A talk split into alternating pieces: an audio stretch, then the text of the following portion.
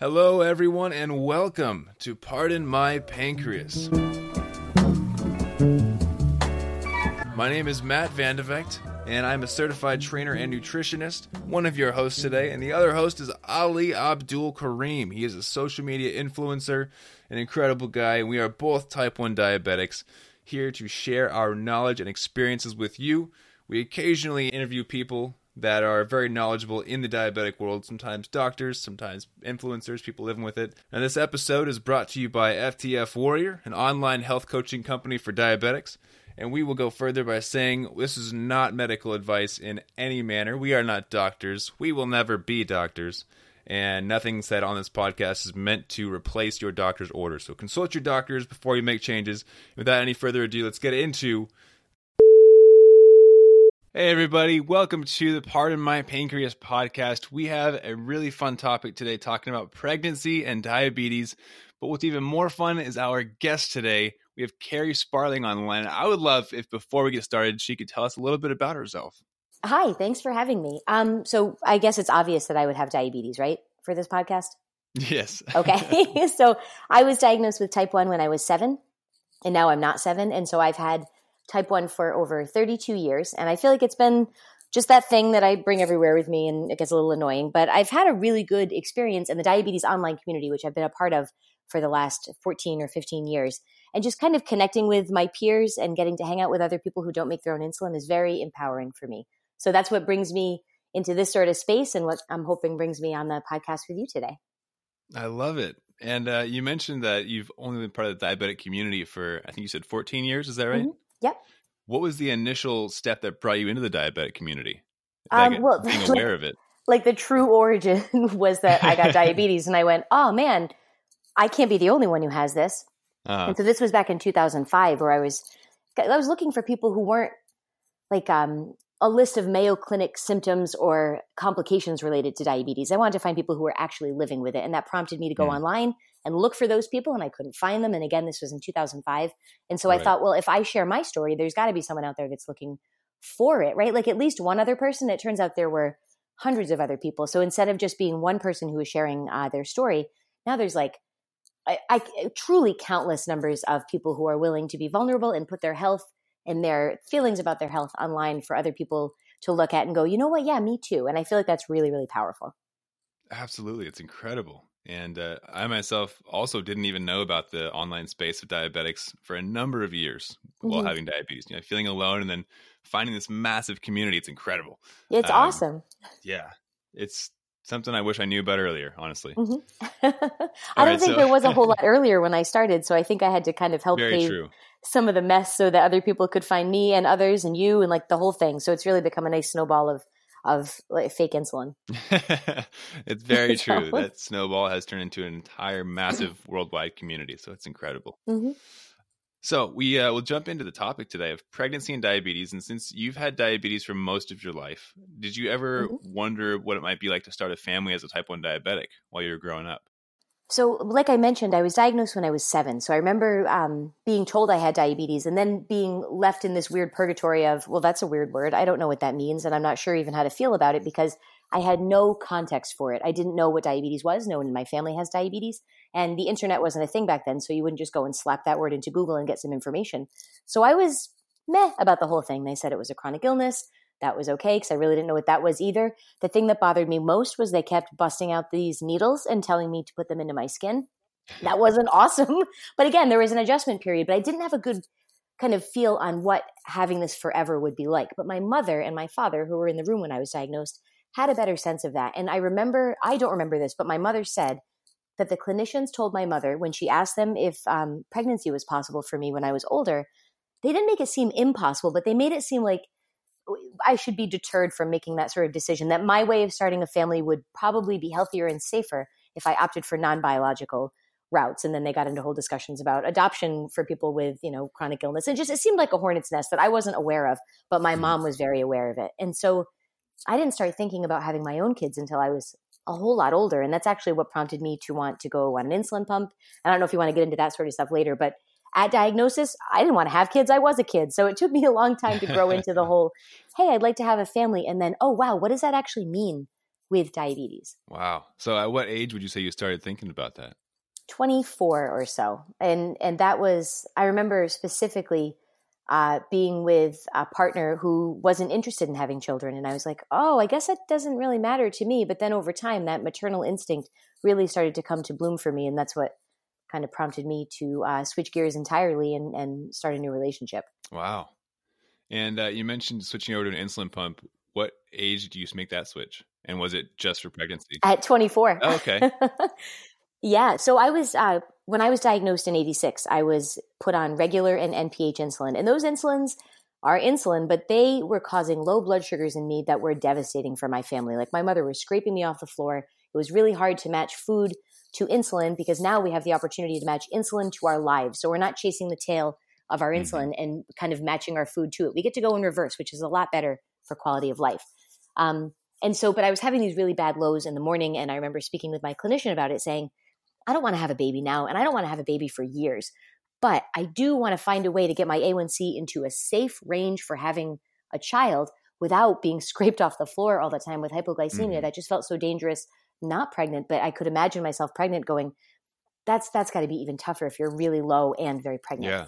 So she talked to me at the time about using an insulin pump where I could titrate my basal rates, give me a little more or less when I needed it, so that I could go for those A1Cs that were in the lower range without sacrificing my uh, hypoglycemic control, you know, so I wasn't just low all the time and having that feed my A1C. And so that's what prompted the decision to go on a pump. Oh, wow. And uh, if you don't mind me asking, what was your first pump? My first pump was a Medtronic 512. I think it was I think it was called a Paradigm and it was smoke colored. And I felt like that was so cool to look through the catalog and say, I'm picking the smoke colored pump because there were like two other cup, uh, colored pumps. I was like, I don't really want one of those, but I want this one that looks like a secret agent sort of device. and that, which was cool, right? And so I was in my 20s at the time. And for all of the time beforehand, I hadn't had any external symptom of diabetes. There weren't any devices. Right. I took injections. When I looked at myself in the mirror, there was no diabetes stuff staring back at me. And so to put on mm. that pump for the first time was really humbling. And then it was even more humbling to realize that even with that stuff stuck to me, I was still me. There was this symptom maybe that people could see, and maybe it disclosed diabetes for me instead of me having the opportunity to do that disclosure on my own. But man, like I felt like I was taking a really big step forward in owning this and not caring as much what other people thought and instead pursuing what my goals were. Wow, that's powerful. It sounds really intense. I've had a lot of coffee. but I don't feel like pumping is for everybody. I like that there are people can choose to do that. They can choose what methods they use to control their diabetes because you can't like unchoose diabetes, but you can choose the way that you uh, facilitate this whole mess. And I liked that. I liked that pumping was an option. Absolutely. Uh, yeah, I myself just moved over to a pump about a year ago, so I'm mm-hmm. discovering mm-hmm. the amazing flexibility of the pump, and it's a whole new world that I've had to get used to. But you know, while having it connected to me is a little bit frustrating, it's amazing to have mm-hmm. that control. So, yeah, yeah, pros and cons. nice to have options. Nice to have options. Yeah. Uh, okay, so I hope you're ready to get personal with a couple pregnancy questions. We're gonna hit next. So I feel suddenly nervous. All right, no, you shouldn't feel nervous. uh, so I guess first question would be: Was it difficult to prepare for the pregnancy as a diabetic? Yes and no like preparing your body and blood sugars and all that yeah kind of so i historically my a1cs have always comfortably settled in the very low sevens which i was okay with um, but my clinician was like you need to get into this specific range for pregnancy. So i always felt like i was trying to be greenlit like a movie by my doctor to get pregnant which is a very strange dynamic because i always felt like pregnancy would be a discussion between my husband and i not my husband and i and oh yeah my endocrinologist. So it was weird to bake her into the whole equation but um, when my husband proposed, we started planning a wedding and also preparing for pregnancy because I didn't know what it was going to be like to make that leap. I didn't know if I would have trouble getting pregnant. I didn't know if I would have trouble bringing my A1C down. And I also didn't want to take the risk because I had the opportunity to try to plan for a pregnancy. I wanted to make sure that I was in a range I was comfortable with before I even gave it a go, you know? And so we did the whole wedding planning thing and we spent a year married and then we decided to try for um, for our daughter and we were very, very lucky to have no trouble conceiving her. Um, and then we were like thrown right into the whole, hey, you want to have a baby? Oh my God, we're having a baby. Like that was a very shocking, there was no lead up to it. Just all of a sudden it was happening. Oh man. Uh, but it was exciting. And I think I can remember so much of it clearly now the excitement of, oh, we're going to be parents. And then you kind of, there's a beat and then you go, oh my God, we're going to be someone's parent. Like that's so that was scarier than diabetes and pregnancy, the prospect of having to raise the child. But I forgot to think about that part, and I just focused solely on the pregnancy. Yeah, yeah. I mean, it's, hard not mm. to say. We're told many uh, many things we should be wary about as diabetics, and one of them is definitely pregnancy. So, um, mm-hmm. what were your biggest fears going into it? What was weird that as, as soon as I was pregnant with my daughter, um, diabetes wasn't just mine anymore. And like I remember my mom saying things when I was mm. growing up, like it's we need to check our blood sugar and it's our diabetes and we care about your health. And that felt like a unified force. And then when I got married to my husband, Chris, it was like, oh, well, we need to do this as a team. And that felt good too. But when I was pregnant with my daughter, it was the first time that my diabetes directly affected and impacted and influenced the creation of another person. So it felt really shared. And it wasn't just that my blood sugar was 40, it's that our blood sugar felt collectively 40, or my blood sugar was 200. That meant her blood sugar was high too. And the stress of that was really, mm. that was the toughest part throughout all of my pregnancies, was knowing that every move I made affected someone that I already loved and affected them directly. And so that was scary in its own right, but also it served as the greatest impetus for me to take good care of myself because I knew I could do it for 40 weeks or less. I knew that there was a light at the end of the tunnel. Once the kid is born, they are absent my womb, and then like I can be 200 by myself. But eh, so I only had yeah. that set amount of time.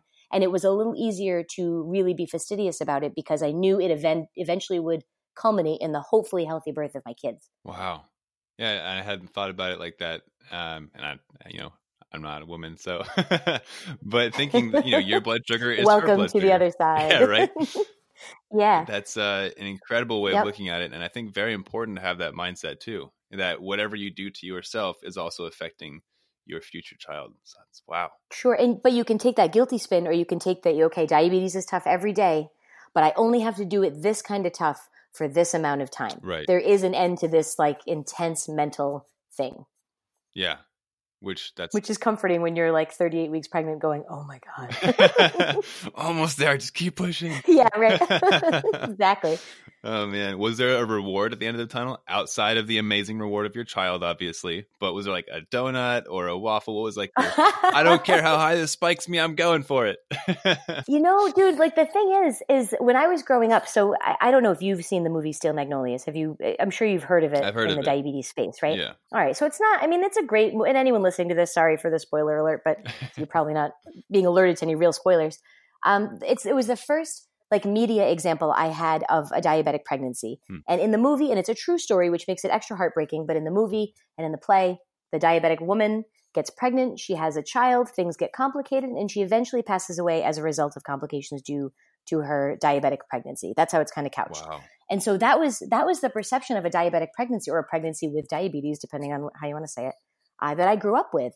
And so when my kid was born, when my first was born, it wasn't like a donut that I was in pursuit of. It was I was really in pursuit of changing the narrative of what a pregnancy with diabetes would look like. I was so disheartened when people would say, but have you seen steel magnolias? As I mm-hmm. was walking towards them, so happily pregnant and so proud of the control I was taking and so happy to meet my kid. Yeah. And they immediately wanted to cast their, like, this is why it's going to be awful and what a terrible decision you've made.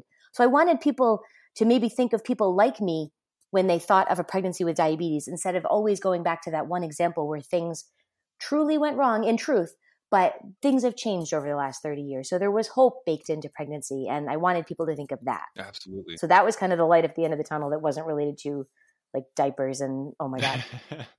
and the shock of a newborn. Yeah. Pretty much. Wow. That that must have been rough to hear that example thrown at you.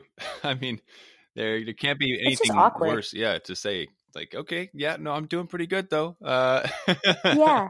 And then you add all your pregnancy hormones into it. So oh, the lady no. in the grocery store will say it to you and you just start to cry and you're grabbing like, you know, a cantaloupe to blot your tears away. And that doesn't really work because it's not absorbent. So like there's a lot of stuff, you know, going on there. And it's, it's, it's a, it's a lot to manage. Anyone that I see that's pregnant without diabetes, that's an intense experience. And then you add diabetes to it. It just, ratchets it up just just enough more that you might cry in the grocery store a little bit extra. Oh yeah, and that sounds like it's completely understandable because there's so many factors mm-hmm. going into it.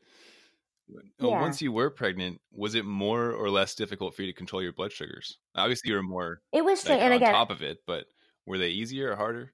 Sure. So I'm not a clinician, and so anything that I say after this is totally based on my anecdotal experience. so I, I, don't want anyone thinking, oh, this is what happens because I'm not the Lorax of diabetes. But right. um, when I during the first trimester, I I, I ended up low all the time. Mm. And talking to my friends who have type one who have had babies, they they kind of corroborated that. They said, "Yeah, I was low in the first trimester all the time too." Wow. And so that made diabetes like my A1C dropped immediately and on paper that looked like it was easier to handle because my A1C was lower and my ranges were lower. But on the flip side of that, there was a lot of hypo tracking and there was a lot of like fruit snacks and raisins and things that you were kind of force feeding yourself because you were trying to be above 50 for more than like 15 minutes out of the day. And so I found that with with all of my pregnancies and that was kind of tough. And then as you get to about the 22 week mark is when your placenta starts to produce anti-insulin hormones. So you develop insulin resistance oh, wow. as a pregnant woman with type 1 diabetes. So all of a sudden you go from like, oh, I'm taking 22 units of insulin a day. Oh my God, now I need 30. Holy crap, now I need 40. And then by the time you're ready to deliver, sometimes you're taking three times the amount of insulin that you were at conception. And that's normal. Wow. But at the same time, it's a really big paradigm shift because it seems like it shouldn't require so much. Like, what the hell is going on in here that's making all of this happen? It's, you know, but, um, so there's so every week or two you have to be on top of what your numbers are doing because you're constantly tweaking everything that you're doing in order to achieve that that range that you're shooting for. And it's no small feat. My goodness. I know you can't see this, but my jaw dropped. Three times the amount of insulin? That's oh my goodness. Yeah. With my daughter, I was taking 23 units a day before. And again, this is not what everybody does, it's just what I did. Right. But I was taking 23 to 25 units a day. And that was when I got pregnant. And I was taking 103 the day that I delivered her. Oh, wow. My, right. My, my insulin to carb ratio went from one to 10 to one to five, I think, for my pregnancy with my daughter. Wow. Over the course of 37 weeks. That's incredible. That's a big flip. But also Yeah, and none of your pants fit. Yeah. so like add that to that to that. So, oh my goodness. Wow. It's wild. That is some insight that I would never have had otherwise. That's incredible to hear. oh wow. Yeah, big changes. Yeah. Um, can you tell us like what was expected of you from your medical team, like A1C or time in range or diet or exercise? I don't know. Uh, what they recommended for you? Um, did you say yes, yes to all of it? Like they expected a lot. Um, so I, I want to go back to pre-planning really quickly because I went to, I delivered, let me back up. I went for my endocrinology care through the Joslin Clinic in Boston. And part of their clinic was a pregnancy and diabetes clinic that they ran through Beth, Beth Israel Deaconess Medical right huh. across the street from Joslin. And so when I told my endo that I was planning my wedding and also in hopes of a baby in the next year or two, she immediately transferred me over to be cared for by the pregnancy team because she knew that that prep work was going to be powerful so that I would have a sense of what was expected before I even got to the point where I had to deliver on those expectations. And so I found that really helpful that she was telling me to keep my A1C uh, at a certain range at least three months before I got pregnant. And then these were the ranges and the goals while I was pregnant. And so none of it was a surprise upon becoming pregnant. And that that helped set me up mentally for what the journey was going to be like. But I also had access to a really good medical team right at the outset based on my affiliation with Joslin and then with BI. Mm. So for people who are planning a pregnancy and have the opportunity and the um, privilege of planning that pregnancy, it's good to get those those uh, clinicians in line and in your phone at least so that you can make those calls immediately because right from the moment of conception the whole thing is important and you have to ride that all the way through. And so having a team that you can count on immediately and not have to scramble is uh, it does you a lot of a lot of good because then you can just jump right into the control and the guidance that you're looking for instead of having to feel overwhelmed. Yeah, a medical team can make a huge difference for support, for knowledge, for everything. Yeah, absolutely. And also, I was sitting in a pregnancy clinic that when I would go into the waiting room, there were eight or nine other women just like me wearing pumps and their CGMs and no and they're also pregnant. So I could look at them as again an anti-steel magnolia is like, look at them. She's gonna give birth next right. week. She looks like she's okay. I can do this too. And like that because it fed that psychosocial uh, need that I had as well. I mean, on paper it says you can get pregnant this way and manage your blood sugars that way, but seeing someone actually do it, it reinforces that you can do it too. Yeah, absolutely. Um, you mentioned also that you you know took three times the amount of insulin at, throughout the pregnancy towards the end and mm-hmm. uh, upon delivery was that an immediate transfer back to your old ratios or did it take time to you know build back insulin sensitivity? Uh, even even less than my um, original ratio. So for both of my from both my son and my daughter and my daughter is eight and a half and my son is two and a half um, you deliver and as soon as you deliver the baby and the placenta outgo those anti-insulin hormones, right? Because the Mhm. placenta is gone too, and so you're left with uh, the the chaos of having given birth, and then the hormonal changes that happen as soon as you do give birth.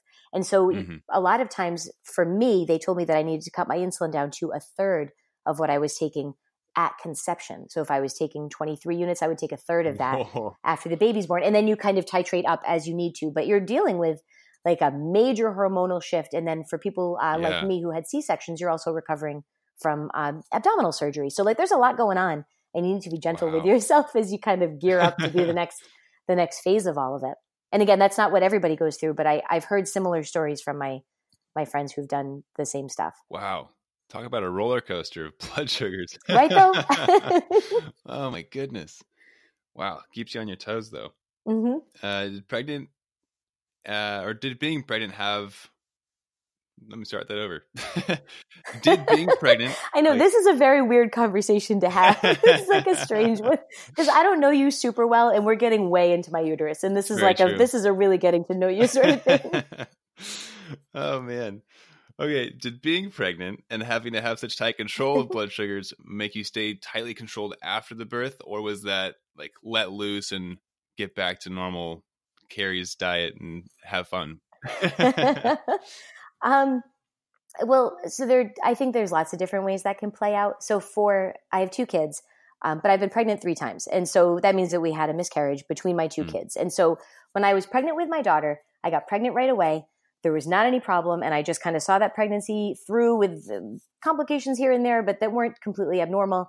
Um, and I was able to maintain pretty decent control after my daughter was born because, again, I got pregnant as wanted and gave birth as predicted, and blah blah blah. Mhm. Um, in trying to get pregnant with my son, it took us 25 months to actually get pregnant. And at the 19 month of uh, trying, I did get pregnant again. And so after I miscarried that pregnancy, that was, we'd already spent a year and a half trying to get pregnant. So when you're trying to get pregnant with diabetes, that means you're maintaining attempted pregnancy A1C levels Mm. the whole time. So I was really burnt out. And then after having a miscarriage, I was even more burnt Yeah. out. And so when we got pregnant a couple months after um, after my miscarriage, my my son's arrival into my body was like, yes, I can do this. But after he was born, I hit a really bad slump of of burnout, uh, emotionally and physically, because I just spent such a long time. It wasn't just one pregnancy. I spent years pretending to be pregnant, and then almost a full year actually being pregnant.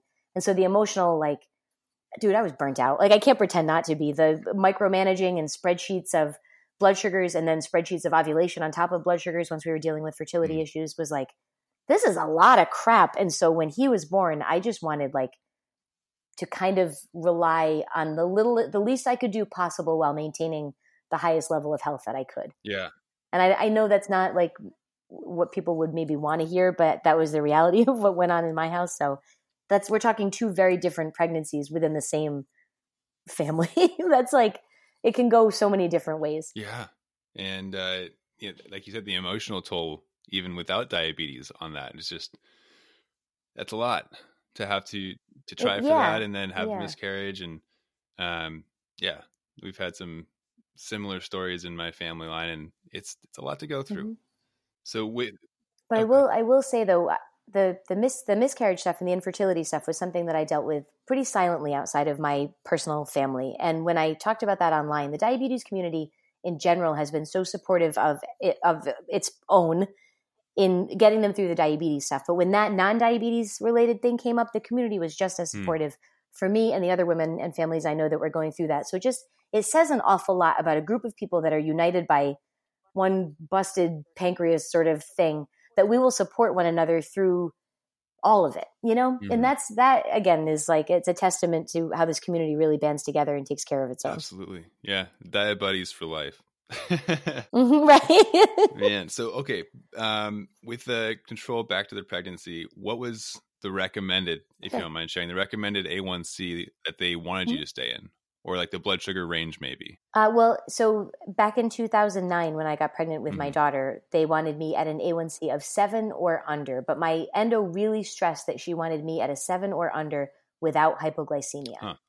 which when you're looking at things like standard deviation and Yeah. time and range that's not something that people said as often back then they st- they say it a little more now but she she understood that lows were a tough thing for me and so she wanted me to be in good control without sacrificing without pursuing a great a1c that just looks good on paper but actually had me low all the time. And then when I tried to get pregnant with my son, uh, especially because we were dealing with fertility issues, they wanted me at six and a half or Wow. under. Yeah. And then throughout the pregnancy, I mean, they wanted fasting blood sugars both times for between like 65 and, and 90. And they wanted postprandials under 140. And that just, there's like a lot of business going on. But you do what you have to do to get to the end of that 40 weeks so you can hug the thing that you spent all that time making. So, like, the ends justify the means in that way. But there's a lot of number management. Sounds like it. That's a lot of uh, Mhm. math and spreadsheets and keeping a close eye on it. But as I can hear in your voice, it's completely worth it. It it really it, it is. Both my kids are at school right now, so I'm I'm like it's totally worth it. it's it's good to get like a two hour breather, but they're they're the best. They're the things I the little things I'm most proud of. Uh, Mhm. So during your pregnancy, what were the things that affected your blood sugars the most, if any? My I, I that that insulin resistance thing that kicked in around 22 weeks rocked me because it was never the same for more than a week and a half. I adjusted my basal rates and my insulin to carb ratio every five to eight days on the regular for both pregnancies, and I just found that to be so much, um, so much work. So the first trimester, albeit I was low for both of them, but like just eating more stuff, okay, I can I can do that. but like, but having to respond eh, almost real time to all the different needs uh, after the 22 week mark, I found that to be pretty pretty intense. And those were I, th- that's a tougher part of pregnancy because you're bigger and you're going to the clinician more often. And I also made the really good slash bad choice of having my medical team uh, a two hour drive from where. I live. And so every time I was going to see my endo and my high risk uh, maternal fetal medicine uh, clinician, I was driving two hours Wow. one way. And so everything it became like a like a hamster wheel of doctor's appointments and blood sugar data and hormones. So that like I know every bathroom stop between South County, Rhode Island, and uh, Boston. Yeah, so within that pregnancy, you had those crazy uh, increase in insulin and, and the lows during the first trimester. But during the delivery, how are your blood sugars then? I would Mhm. anticipate with all the stress and pain that it would spike. But what was your experience with that? Ah, so I cheated, kind of. And so I had um before my daughter was born, they diagnosed me with some uh, retinopathy that was really near the macula of uh, my Wow. left eye. And so they just they determined around my 32 week mark of pregnancy that they didn't feel comfortable with me delivering vaginally because they were afraid that if I pushed, I would blow out Ah. my eye. And so they were like, so that dictated. So my baby was a, I mean, my daughter was under seven pounds when she was born.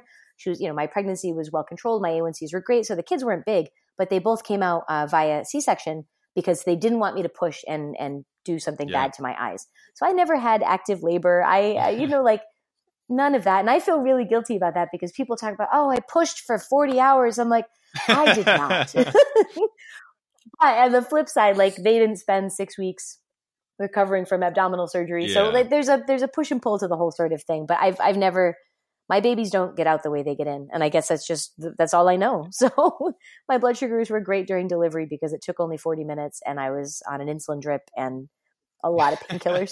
so well, that's a good hack then. I guess that worked. yeah. yeah, knowing what I know, I would never recommend a C section, but I'm very grateful because I feel like my health and my kids' health are great because my medical team helped me and they dictated uh, after a fashion what would be the best way to Mhm. get this done. And so I'm grateful for the fact that they were tuned into even the littlest of things to help protect me all the way through. Okay, well then, speaking of hacks, uh, what is like a hack that you learned during pregnancy as diabetes related? pregnancy uh, you know i'm not sure i'd have to think on a pregnancy one but um, i decided to breastfeed my kids and so when my kids were very small like infant and i was recovering from giving birth and trying to figure out what my insulin rates and ratios and all that stuff were supposed to be breastfeeding can make you really low Really? while you're doing it because it burns a bunch of calories yeah so you can have really bad lows while you're breastfeeding or just afterwards and so like between the couch cushions in our house um, we would keep like fruit snacks or raisins so that I didn't have to get up while I was feeding my kids because I could just reach into the couch and it was That's like a treasure trove of snacks. And that's a gross thing to say. Yeah, but but we did it for a couple weeks and like it was it was great because it was tough to, you know, jump up on your feet after you've had abdominal surgery and you don't want to jump up if you're trying to feed your baby anyway because they might go flying. So it's always good to have the snacks like in a nice oh easy to reach sort of area. Which makes my house sound filthy, which it's not. But um but yeah, well, we did what we had to to do. up when you're going low? You know, that's that's a tough thing to do. yeah, that's exactly right. That's but it's stuff like that that moms with diabetes, like everyone there's a, a, tendency to talk about just A1Cs and just how you delivered your baby and what was your, you know, insulin to carb ratio at delivery and that sort of stuff. And that's great information, but it's not it doesn't mm-hmm. apply to everybody. But needing to keep snacks readily available while you're breastfeeding, that's a more yeah. cross collateralizing sort of topic because that's something that we all, if we make that choice, decide um, to do. And then just there's all those little nuanced things that people with diabetes, it's not limited to pregnancy. Like what tape do you use to hold down your CGM or what do you, you know, what do you keep on hand while you're doing a like a hundred mile bike ride? Like th- that's the stuff that we share that makes living with diabetes easier. Absolutely. It's those little tips that you just don't think about until it's time to use them. Mm-hmm. That's right. And then you're like, thank you. Exactly. well, Caitlin, what is one tip that you wish someone had told you beforehand so that you would have been better prepared for what to expect? In terms of uh, pregnancy? Yeah. Um, which, well, there would be two things. The first would be uh, that diabetes is not the only factor to consider when you're planning your family. There are a hundred different things to take into consideration, be it your family dynamic, how you want to grow your family, if you want to have kids in the first place, sort of thing. But like w- dealing with the um, uh, infertility between my two kids was something that I didn't expect because I was so accustomed to not making insulin that I was very confused about not being able to make a baby. And mm-hmm. so lining those two things up, I wish that I had had a broader perspective on it's not just conception, delivery, start to finish, that there's a really different journey that every pregnancy takes and that I I would have been more aware of that, so I would have been a little less shocked uh, when it didn't go according to plan the first time around. Um, and then I think the second thing, so that's kind of the like more serious thing, but the second thing was I found myself so fixated on getting pregnant and safely staying and being pregnant that I kind of didn't plan what to do when the baby was born. And so I was totally ready to be a bunch of weeks pregnant and go in and deliver the baby. And then I was like, oh my God, we have to bring it home it stays here forever. Like we're gonna. how do you put the onesie on with the snaps at the crotch and like what do you do if it throws up on you and poops at the same time like what is happening i didn't think about any of that so i wish i'd done a little planning about parenting and pregnancy instead of just pregnancy so that might that might be the other thing that sounds like an incredible tip that I'm going to take to heart because I'm thinking as I'm listening to you, I'm like, yeah, I haven't thought about any of that either. I don't have any kids yeah. yet, but that's in our future and well, hopefully. And, mm-hmm. uh, yeah, I'm like, oh yeah, I haven't thought about the actual parenting part. I'm just thinking about helping my wife get through the pregnancy part. Yeah, that's right. And then and, they hand you your baby and you go, oh my God, this is here. this is mine. Oh, okay. yeah. Right. I have to name you. Oh my God. So I'm responsible for you. Oh no. That's yes, dude. That's it. And then and then on the diabetes front, you have to start explaining diabetes to your kids. You have to explain like, no, not all the other parents wear pumps. Your parent is just particularly cool. Or yes, I am going to steal the fruit snacks out of your lunch bag because I need them more. like it gets, it gets super weird, super fast. But I kind of hope, and I, I, my kids kind of prove it to me that growing up with a parent who has to put their health first a lot of the time and to be very aware of what's good health and what good habits might look like and what it's like to really work hard at something that doesn't always manifest in a way that you're you're planning is that I think it teaches them a lot of empathy and a lot of understanding mm. for what it's like to not be able to take the easy road everywhere. Yeah. And I hope that that serves my kids well that they see their mother trying really hard, not always getting what I want out of it, but still putting the effort in every day so that if they're ever up against any kind of hurdle, they'll look at maybe me or people like us and go, oh, well, if they can do that every day, I can continue to try to work towards this particular goal. Mm-hmm. Absolutely. I uh, I knew a girl in high school. Her mom had multiple sclerosis, and mm-hmm. We always wondered why she was so driven. And, and she, you know, opened up to us one day and let us know, my mom, if she can get up every day with multiple sclerosis, walk to work, work a ten hour shift, and come home so that I can go to school. I'm going to make sure that I work my butt off and do my best to make her proud because if she can do that, I can do anything. I don't have anything mm-hmm. holding me back. What's my excuse? And so it gave her that drive to keep pushing and never give up. And it was incredible yeah, sure. to watch that. Sure. And then you kind of spoke to something else too, because you didn't know when that she was dealing with that until she made that disclosure. I think it mm-hmm. makes our kids a little aware of even if you see something that looks like it doesn't have any uh, foreseeable issues or any current issues, you don't know what's lurking behind the surface. You don't know what people are dealing with until they make the decision to tell you about it. And so I, I hope it makes them a little gentler with everybody, including themselves, because you, Mhm. not everybody is just kind of hopping along all rainbows and unicorns all the time. That there's there's stuff Right. that people deal with, and being kind to one another is a really undervalued but super appreciated asset.